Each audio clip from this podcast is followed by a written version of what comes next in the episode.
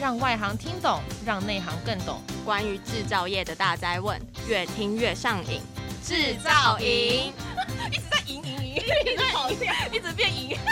制造营。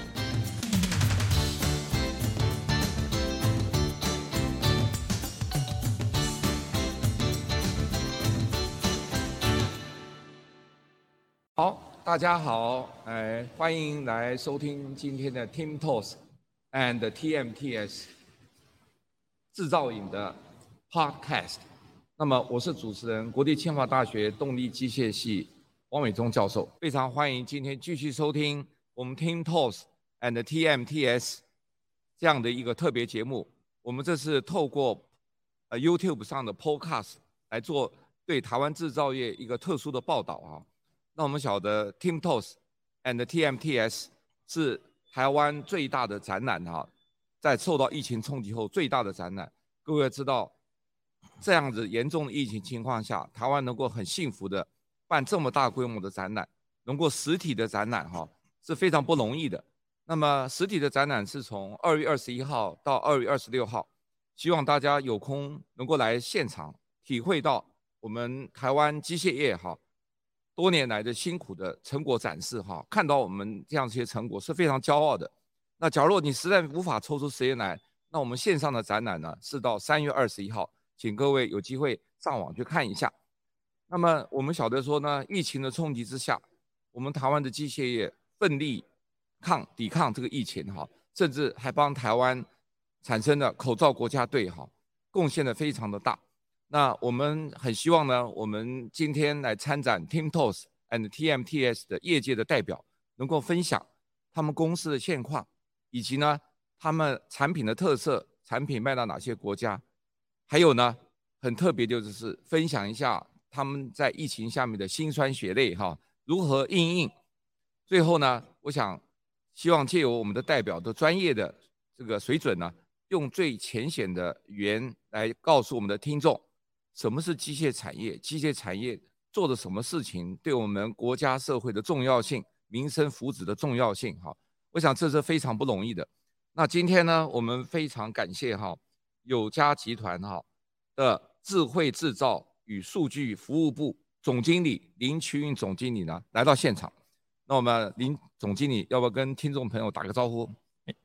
那个谢谢教授这边的引言，那也帮我做一个介绍。那我是友嘉集团智慧制造与数据服务部林勤玉。那目前在友嘉集团的角色上，虽然是某一个事业部门，但是总裁赋予我的任务是协助集团的数位转型以及智慧制造解决方案，让整个集团的工具机能够进一步往智慧化、数据化，甚至于数据服务这边去做加强跟优化。是的。那么友嘉集团呢，大家应该都知道是国际大厂，非常有名的哈。那么总裁啊，朱志阳总裁哈，我认识相识多年。那我记得以前前几届的工具机展，我很幸运的能够担任这个工具机的研究发展创新奖的主任审查委员哈。那么每次我去评审的时候，总裁一定亲自在场，哦，他是一马当先，而且是站在前面哈，亲自在那边陪着整个整个评审团哈，从头到尾。那么我从他的敬业态度就可以知道，而且我也了解他说，他经常的在国外奔波哈，而且在世界上非常有名，因为他不是只有忙自己，他把友嘉集团一直扩展到全世界，他的并购的能力哈是超强的，这些待会儿都要请林总经理跟大家分享。所以呢，我想林总经理刚刚您概略说了一下，那麻烦你再稍微多说几句关于友嘉集团呢这整个公司的背景还有现况，另外就是说。对未来的一些展望，谢谢。好，谢谢老师。那我想，友嘉集团跟台湾一般的企业不太一样的地方是，总裁在近四十年、三十年的创业历程中，我们都是透过合资并购来扩大我们的事业版图。是。那初期总裁一开始是从代理挖土机起家的，后来发现，哎、嗯，代理这个部分没法做技术深耕，是，是。后来找了台湾四间传统的工具机厂。把它合在一起，创下了友嘉实业这个品牌。是，那 FEELER 这个品牌就是我们的创始。然后呢，我、嗯、在并购过程中，目前我们 focus 专注就是在工具机。那以友嘉集团目前全世界有九十四间公司所组成。是，哦、那其中三大事业单位，工具机是最重要的。然后它有三十七个品牌，横跨十个国家以及五十个全球的生产基地。那当然，另外一个部分像所谓的产业设备事业群，还有绿能设备事业群，相对之下比较小。是。那其中工具机三十七个品牌，其实我们提供的不再只是所谓的单机的销售，也有整厂整线的解决方案。是的。那总裁给我们的一个梦想，甚至于给我们客户的一个承诺，我们希望客户来到有家，所谓 one stop shopping，在我们这里从终端的产品一路到超高端的产品，在有家都可以买得到。是的。那我们在并购的过程中，其实我们也是一步一脚印的把我们的拼图给拼完整。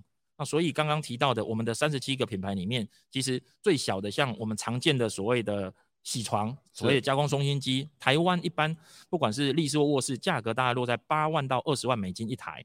可是我们的欧洲、日本这些高端的品牌，它基本上像我们的最高纪录是有一台。工具机，它的价格卖到三千八百七十五万美金一台，相当于台湾大概一间中小企业一年的年营收了。是是是。所以透过这样的方式，我们提供的这些产品，不管是单价部分，那当然单价不是重点，因为我们能够给客人的价值更重要。是。所以我们涵盖的产业，我想。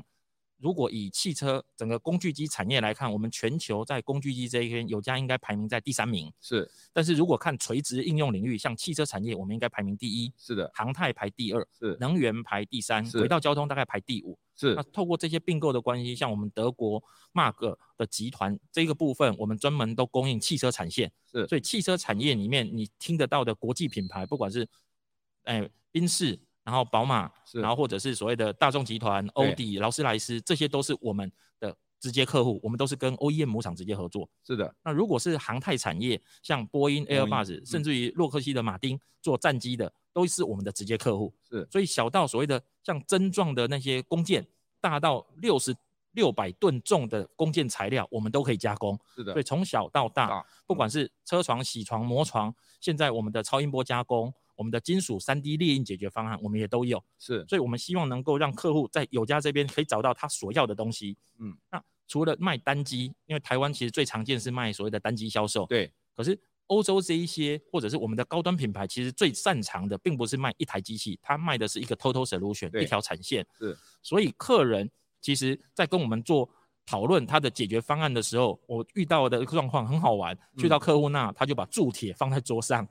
图面摊开就直接讲，哦，我需要 一个一个月产能多少，嗯，剩下的交给你了，嗯嗯，哎，工厂的这一块地，你要帮我规划几条设备，几个机器手臂，对，然后几条生产线的东西，包含油污回收、切屑回收、工厂的环境监控，全部包给有家，是是，所以我们可以帮他做整厂整线的完整规划，是。那以我们欧洲帮宾士车厂或者帮 B N W 在做规划的时候，有时候一个整条工厂的产线。规划起来可能都是上亿元的欧元，在做这样子的项目。是是是是，哦，这个听到这个总经理这个介绍，有家真是很不得了哈。啊、呃，我以前碰到总裁的时候，他不是出国就是回国，因为他要去并购这么多的公司啊，光谈判是就是一件很大的挑战。我想总裁已经是谈判高手了，对，他都亲力亲为，他都亲力亲为，这个我很佩服。有的时候我打电话，他接电话，他在国外。打手机的时候，他在国外哈，是。他一样接电话。那么另外提到说，谈到这个宾士哈，哇，我很佩服有家卖进去。是。有一次我有机会到宾士的参观，那个时候我是一个做一个研究计划，宾士就蛮高规格的接待我，他就带我去看，他就跟我说，你看我这有两间工厂哈，这边一个工厂是让工人进来实习的，嗯，不管你是哪一家公司转过来，都要经过好三年的训练，是成功以后你才能到正式的产线来。我听完全一样，他说完全一样，是你里面都不及格，你不能到实习的，是实际的产线上，你要进去或者叹为观止啊，哈，是很高兴我们有家的产品打入世界这么高端的这个这个汽车厂哈，是，那么非常的让我们觉得骄傲，是。那这次的展览有家的产品好几项产品，可不可以来分享一下我们这几项展示的产品它的特点是什么？是，让我们的听众了解一下，okay. 谢谢。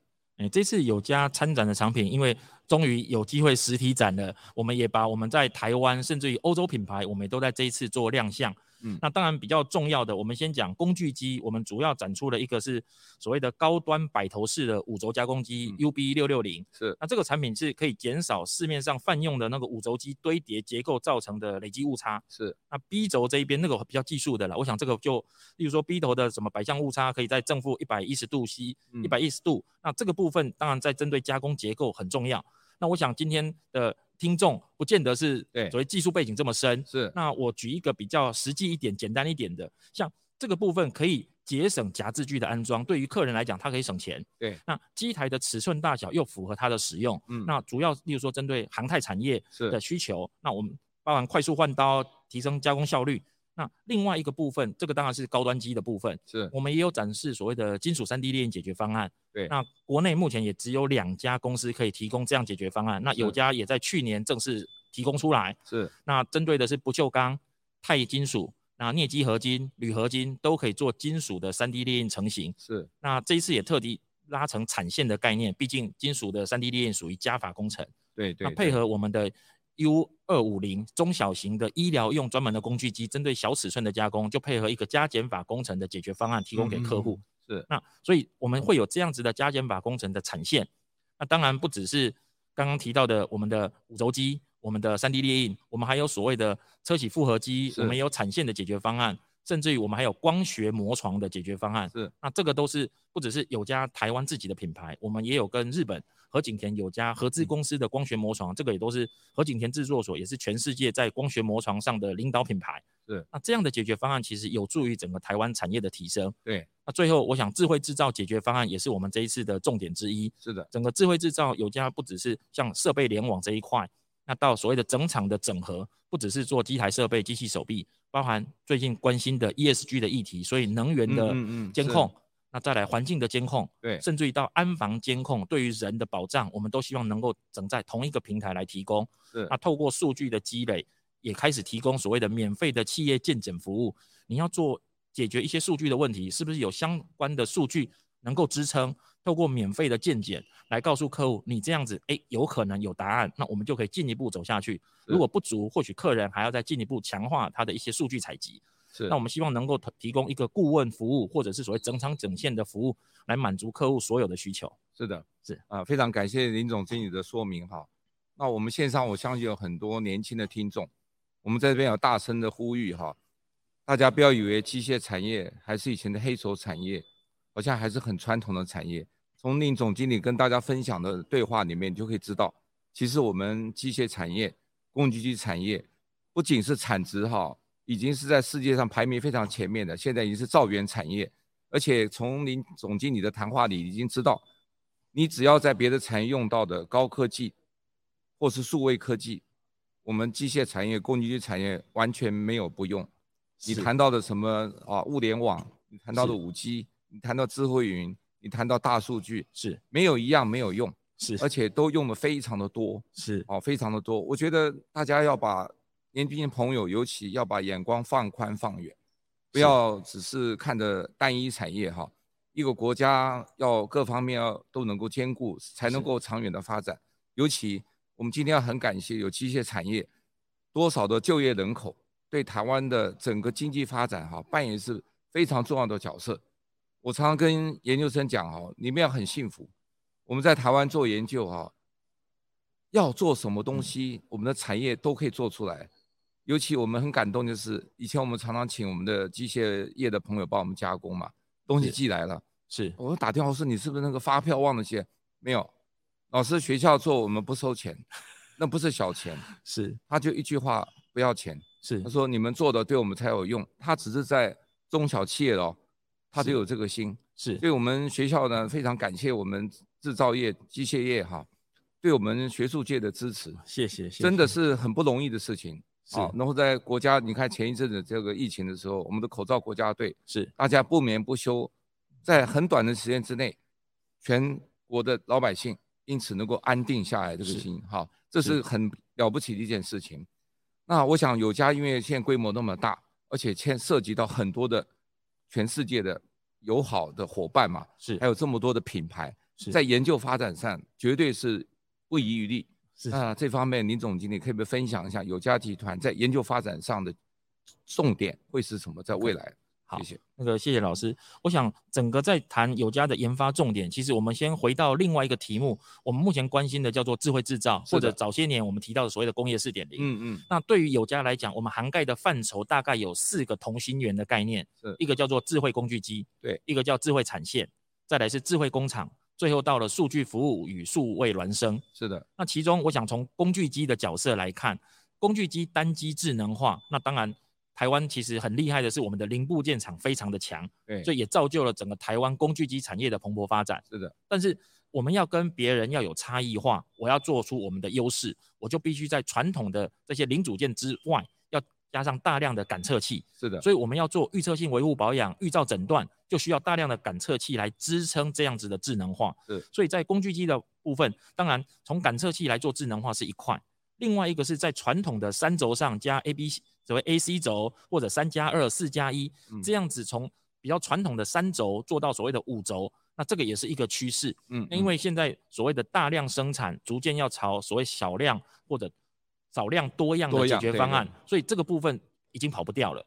那加上像现在电动车的革命，是所谓材料科学的改善，嗯嗯，不再是重，它要轻量化，是的。那复合材料本身的 particle 的回收，因为它是有毒的，对，所以 particle 的粉尘回收，甚至于它这些材料易脆材质的关系，所以很多材料科学的研究也是支撑我们继续往前进的一个。重点，对，所以像学校很多的研究计划，很多研究的方向，其实都是很很重要的指标。是的，有人说机械是工业之母，没错。那工具机其实是机械之母，机械之母。所以我们希望工具机在为产业尽一份心力。是。那当然，刚刚提到的是单机的部分，对，就像产线，客人关心的是生产的节拍跟效率。是。那我们怎么样协助他切销的优化？对，比如说，哎，怎么样省时间？怎么样确定它的维护保养没有问题？哎，机台设备不要停机。对，那这个也是我们在努力的目标。所以刚刚提到的预兆诊断，对，怎么样去做预测？是。那我举一个比较好玩的例子，我在一九年的时候去欧洲我们的工厂参观，当时我跟技术主管欧洲的 Mark 的技术主管交流，他们帮宾士的车厂做了一个主轴预兆诊断的机制。嗯哼，它可以在主轴坏掉前三分钟哦，判断说。这个主轴快要故障了，它可以立刻停机做检修更换。那我们当时聊得非常开心，他愿意把他的 data set 演算法所有的数据集都给我。是，那我听完一开始很高兴，后来我回头想一想，很可惜，因为他们的产业面临到的客户问题跟台湾的产业遇到的问题是不一样的。不一样，因为我们台湾客户要的是可能在两周前先知道我要备品备料，所以我说在做数据分析的过程中，其实。大家有 domain know-how 可以解决问题，但是面对的客户群不同，哎，方案不见得完全适用。嗯、是，是，但是用的技术跟用的精神其实是蛮类似的。嗯嗯嗯。那进一步到了工厂管理，其实工厂管理更在意的是像决策分析。是的。那你要透过的不只是传统制造现场的数据，是的，它还有管理数据要进来。没错。所以 IT OT 的融合配合管理这件事情就会相对的重要。是。甚至于环境监控、能源管理、安防监控都要进来。是的。那最后到了所谓的。数据孪生或者所谓的数据分析，那以前可能大家讲智慧制造就到了工厂端，对。可是到了现在，过程数据的积累，其实很重要的一件事情是，这些积累的数据有没有办法协助整个的系统的价值？是的。所以数据服务跟分析是我们重中之重的发展的方向。但是这件事情，其实国内很多的学校或者很多的公司或者海内外公都有解决方案。是的。但是站在集团的角色，很多核心的部分我们会抓在手上。嗯嗯，在核心的基础上去跟很多的合作伙伴合作。那当然，大家现在最关心的可能比较热的议题叫做数位孪生。是的。那怎么样在 Digital Twins 上有一些我们的核心？嗯。那配合生产节拍，毕竟有一些投资或者很多的工厂的设置，基本上它的费用不低。那如果今天没有做过很好的模拟、很好的确认，有可能投资就会浪费或错误。所以现在开始越来越成熟的方式往这边去走，所以在跟客户提案的时候，做所谓的软件模拟，甚至要做 VR、AR 的提案，已经越来越多了，越来越普遍。对，嗯嗯，那这个的经验我们也还在积累，我们也还在朝这个方向在努力。是是是是，既然林总经理提到这些哈数位模拟啊事情，那我相信这个疫情的冲击对全世界的影响是非常的严重哈。那是不是可以请林总经理分享一下，在这个疫情的冲击下，有家是如何面对它？调整自己的体制，然后呢，转思维的转型，可不可以跟大家分享一下这段辛酸血泪或是宝贵的经验？谢谢。OK，在二零年初的时候，疫情刚开始爆发，其实大家都面临口罩不足的问题。嗯、那总裁其实在这件事情也花了蛮多的精神，包含怎么去准备这些所谓的防疫物资啦。那当然，台湾相对之下是幸福的。是的。那处在台湾这边，我们大概这 follow 政府的这边指示，其实是 OK。可是有家更多的是所谓海内外，我们有五十个工厂都不在台湾，所以不管是在欧洲、印度、日本，其实面对这个冲击其实蛮严重的。是，总裁甚至于都准备了口罩，都寄到了欧洲。哦，但是大家也知道，国外的这些所谓他们对于防疫戴口罩其实是反弹的。但是 总裁认为这个是员工生命安全，嗯，所以他当时下了最后通牒：如果你不戴口罩，我宁可关厂，嗯，我不开工。是是是，这个。这些决定其实很严重，因为不开工，我们对客户的承诺是不能交的，还有所谓的罚款要去缴。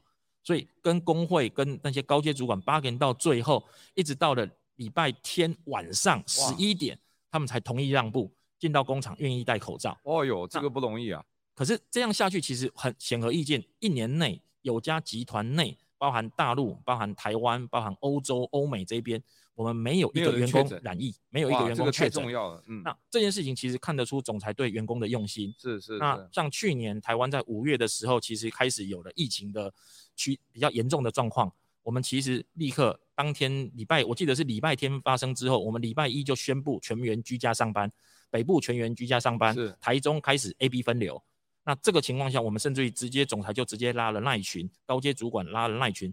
每天下午两点，哦，哎，两点半，嗯，因为那个我们的陈时中，呃，那个部长这边，嗯，他是两点开疫情汇报，嗯，我们是两点半，他两点开完，我们两点半高阶主管直接开会，天天开会，关心疫情，那下定我们的策略，包含员工该做的防疫准则是什么，遇到状况的确诊的流程是什么，嗯，怎么通报的机制，全部在这边短短的三天内把所有的防疫的 SOP 都确认，是啊。要符合政府的标准之外，我们更高标准的要求我们自己。嗯啊，一直到去年到了十月，我们才正式正式的解封。是。但是所谓的居家上班，包含很多相关的防疫物资的准备，我们都是走的比较前面一点。对对对，对很不简单这件事情。是。那么，其实我们很希望多知道一些，除了你刚刚这个口罩的事情啊，要让欧美这些老百姓做这个事情好难。是。像很多国家本来说佛系嘛，哈，是，就是说大家都得都没事啦就可以啦，是，没想到最后像英国惨的不得了，后来美国也是，听说死亡都快到一百万人，比战争死的人还多哈，是。那我的朋友在美国、在英国都中奖了，是，通通都中奖了，对，就是说要很小心，几乎没有办法避免，因为他们别人不戴，对，你戴了没有用，是，而且大家一坐下来吃饭就开始都逃不掉了，是。所以呢，在欧美那边，他们那个自由意志太强烈了，是。你很难管到到个人身上去，所以总裁，我想他不但是提出这个最后通牒，我想他的精神感召哈，是。让欧美人也佩服啊，是。就是他那个坚持力是。做到，让他们这些欧美的员工了解说，总公司是一直在关心，深入的关心，是而且是认真的，认真的关心，而且台湾拿出这个成绩，防疫的成绩给他们看，是你这样做，你才有今天，你不这样做，你就要跟现在的惨况一样。而且会更严重。那刚才林总经理特别提到说，贵公司在这个印度是。那我上次去台中拜访总裁的时候，就是想跟他谈说，希望帮有家培养人才，印度的人才为有家所用，因为有家在 Bangalore 已经进入园区嘛，把一家瑞士的厂把它买下来哈。呃，总裁一句话都不说，他看了我计划书看一眼，当然事情我寄给他了，就这样子没问题。是啊、哦，虽然后来没有完全的做到，为什么？因为教育部的规定，一次要二十个人。是，但是总裁跟我说，他说我真的刚开始嘛，希望十个人。是，所以那个案子我还是希望将来 有机会再跟友家合作，是以后再谈。是，所以呢，总裁在各个角落哈，世界各个角落，他都有他的布局。是，他非常清楚该怎么做才是对的。是啊，那刚刚谈到说疫情期间有加的这些。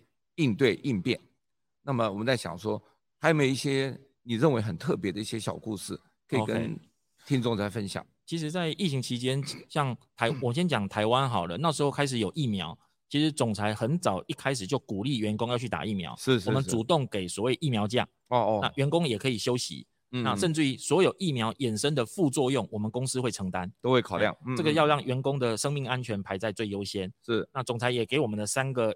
指示一个是员工的生命安全排第一，确、嗯、保我们客户的生产不中断。是，是是，再来才是确保我们自家的生产不中断。嗯，所以员工生命财产第一，再来是客户，最后是我们自家工厂。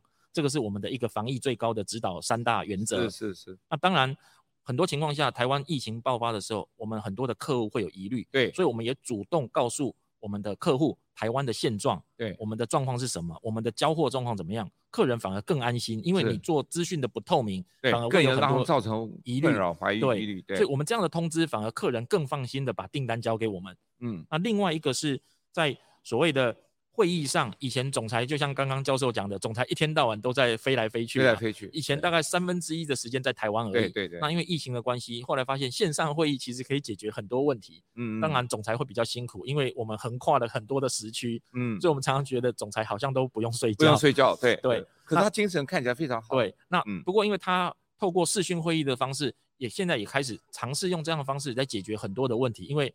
交通的时间缩少了，都省下了，反而会议的时间变得更多。嗯、那大家的工作效率上，或许会议不见得那么的直接，但是衍生下来的工作时间或者交通浪费的时间变少了之后，哎、欸，或许这样子对整体的效能上还是可以接受的。嗯、对。那当然，远端的指导的服务，像客户不能过去现场安装，那我们透过远端的 remote guidance 的服务，是不管是透过手机，员工也自己成长了。是的，必要时自己就像 YouTuber 一样拍影片，提供给客户来作为机台的维修。我们也在做这样的服务。是是是，我了解说有家有建立了一个 VR 的虚拟的这个展展厅嘛，哈，那个是什么样的情况？可以让大家知道，好像不是那么简单，说我就。让你说好像让你现场可以这样那样谈，是有没有什么比较特殊的地方？OK，让客户觉得说，哎，这个使用其实没有办法现场跟有家的员工交流哈，是有没有一些特点？OK，有家在投入 VR 这一个部分，其实不是只有今年才开始，嗯、我们从二零一六年就已经有开始用 VR 的应用来看一些新的机会。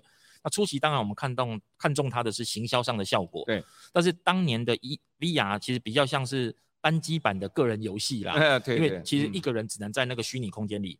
可是 VR 演进到现在，那最新的概念叫做元宇宙嘛，Metaverse。元宇宙，嗯，对。那其实它的概念是多个人可以在同一个空间里，那这个就会有互动交流。对。那因为有互动交流，所以我们就可以跨所谓的地区的限制、空间的限制。我们其实期待的情境是，当我的我 VR 头盔寄给我的代理商，寄给我的客户，嗯，那我们的台湾工程师可能有在台北，有在台中。客人可能是在美国，可能代理商又在另外一个地区，对，大家戴着头盔，在同个虚拟空间里开始讨论需求、讨论问题。是，那机台的三 D 的 model 也可以在那边展出。对，那再透过虚拟实体的交流，也确定机台的设计，就可以很快把项目谈下来。这个当然是做行销的帮助。对，进一步，当客户现在的提案，他不再只是买机台，他可能要整场整线。是，所以怎么设计一条整场整线含节拍的动作，嗯，那这样的模拟情境也希望在给客人交付的时候能够满足他的想象跟情境，嗯，毕竟透过软件模拟在电脑上，那个不是一比一的，有时候感觉不是那么明显，对，但是在 VR 里面，它其实会非常的明显，因为那个震撼感还有临临场感其实非常的重，是。那我们在这次摊位上也放了五只眼镜，VR 眼镜。让客人可以在嗯戴着眼镜到有家的太空站里面，哦，看到有家的 这么多机台，嗯嗯，那在里面可以互动，是，那也有会议室，那它也可以连接像，例如说你的 Google Google Drive 上的一些档案、影片也都看得到，是。那我们希望用这样的方式，有点叫抛砖引玉，让客人开始有这样的感觉。那对于不好意思，对于整个所谓的 VR 产业的推动会更有帮助。没错，对，而且这个。让各位年轻的人听众朋友知道哦，刚刚林总您你特别分享了，我们工具机产业不是像大家所想象的哈，都是黑手，绝对不是，也不是传统产业那样子，所有高科技该用到的都用到。我记得我有看过一部电影，就是寇克道格拉斯演的，好像电子业的时候，那他们在马来西亚有设厂，那个电影里面的公司就出现问题嘛，就他就是就用这个 VR 啊，是在展示那个问题。是，好，那个时候我就印象，那个时候 VR 还没那么稀奇，那么普遍，我说很震撼哈。那可以想象说，假如说今天工具机这些操作学习都能够在虚拟实境的情况下做到的话，不晓得会省下多少的成本跟时间。是我当兵的时候，我们当年要两年的预备军官嘛，哈，要考啊，不是随便的当军官的嘛。那当预备军官的时候，我们就发现说，哇，每一个人要学开开战车，那个油哈。战车只要热机一次就是一加仑，一加仑三点八公升哦，是，才热一下就是三点八公升没有，然后一加油不是用不是用那个加油枪，台湾那时候还没有加油车哦，是。一桶一桶这样倒要一百四十加仑，那个也是很大的浪费，很大的浪费，对不对？那后来终于引进模拟机，是，所以大家以为说开飞机有模拟机，战车也有模拟机。是，因为那个时候我们的队长是他是陆军官校的正旗生嘛，是他观念很先进，因为能够去当装甲兵的，绝对是陆军官校成绩最前面的。是，装甲兵是一个特殊兵，专门的兵种。是，我就发觉说，哇，那个那个后来我退退伍以后，十多年以后开始有那个模拟机，是，那是很大的一个。跳跃，对，跟教授分享一下，是不是？我们当时导入 VR 的时候，其实有另外一个针对我们意大利 Jobs 的机台的延伸，嗯、因为意大利 Jobs 机台非常的大，对，那每次展会它占地面积其实非常的大，对对，对，所以搬到展会这件事情的交通运输是一个费用。第二个是这些机台其实价格也非常的高，是。新进员工坦白说不太敢用，也怕用坏，就把它弄。坏。所以透过 VR 的教育训练，嗯，让他学会操作，再上战场。对，那这个部分不只是我想工具机这样用，我想半导体业用的。我一定一定要用，是对，所以我我上次看了那个寇格道格拉斯电影后，那时候我知道什么叫 VR，以前我也不不了解。然后我们当装甲兵发觉到说，哇，这样训练多好。那么航空公司更不要讲飞行员哈，是，怎么操作让飞机安全降落嘛？是，那个不晓得练多少次，你不成功，他绝对不让你去飞的。开玩笑，飞真的还得了嘛？对不对？是，所以这个是一定会走的路。是，那我们在学校里面，像我也要求研究生哦。你不能直接问学长学姐，前面的学长学姐有把他的实验过程拍下来。我不是说拍电影，是，他就随做随讲就拍下来了。是，也可能里面很多搞笑，就是说出一些错误嘛，对不对？哎，可是这样很好，因为他的经验累积下来了，是，而且大家可以讨论，是，你可以拍很多次，你也可以剪剪贴贴，反正因为我们现在国际研讨会都是用线上，是，就发觉到我们学生很厉害，他们会去数位剪接，是，你可以把那边刚刚刚刚林总讲话一下咳嗽嘛。可以把咳嗽那段剪掉哈，或者是你要加一些话进去，或者是讲不好你就重讲，是，哇，都可以做，是，所以为什么不这样做呢？是，那机械产业都可以用到这些科技，马上是。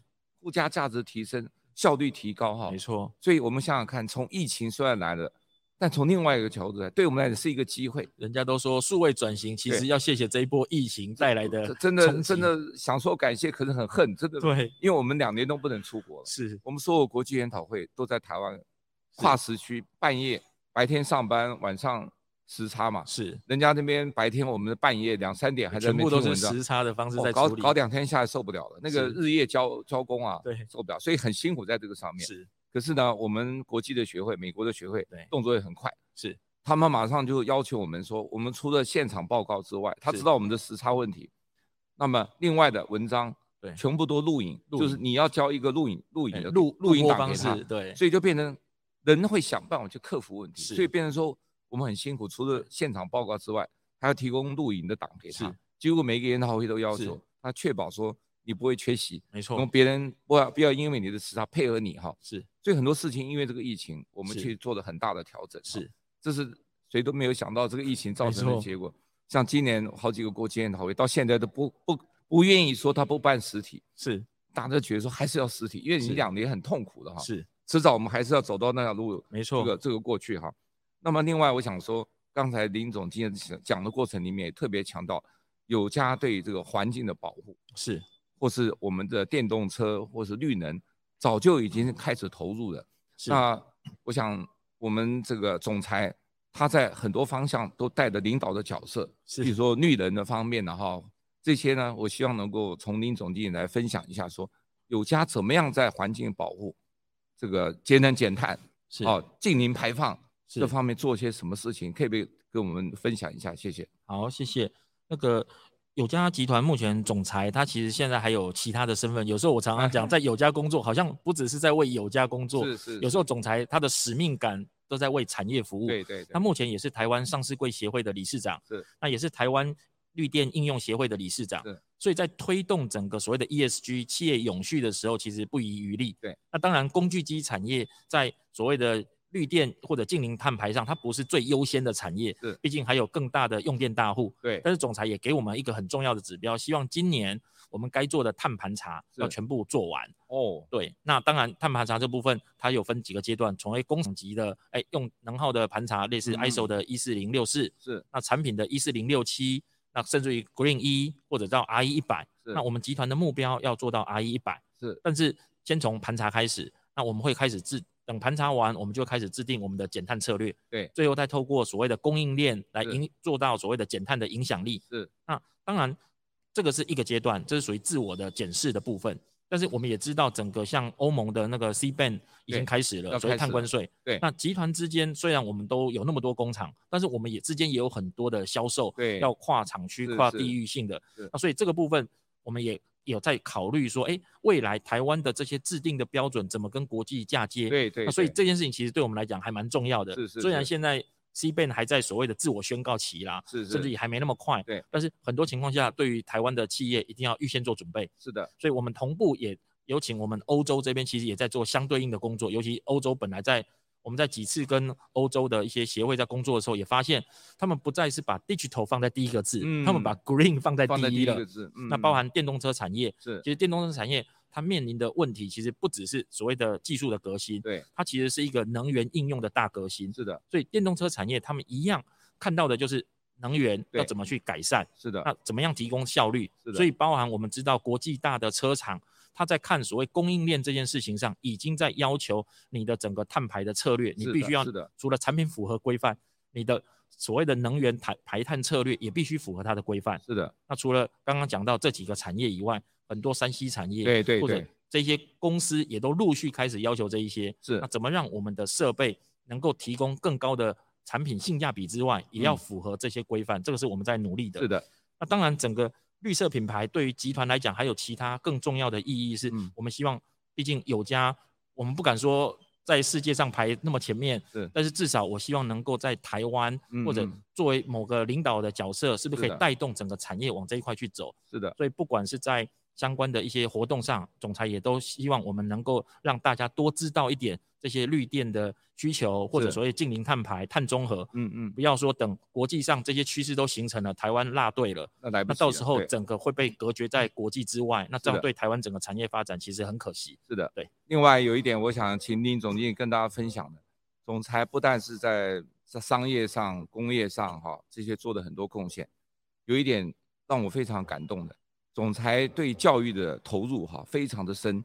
上次我去台中的时候，总裁特别跟我提到，他跟湖北科大合作，是让学生总裁出全部的钱，是挑了十个学生每年到德国去，是。还有呢，他跟一些学校，在他在杭州有设立有家的这个一个技术学院嘛，哈，还有中州大学等等，投入非常的深。您可以把这方面跟大家分享一下.我非常感动，因为他完全是付出，他并没有要求学生什么义务，是。而且提供实习机会给学生，是，谢谢。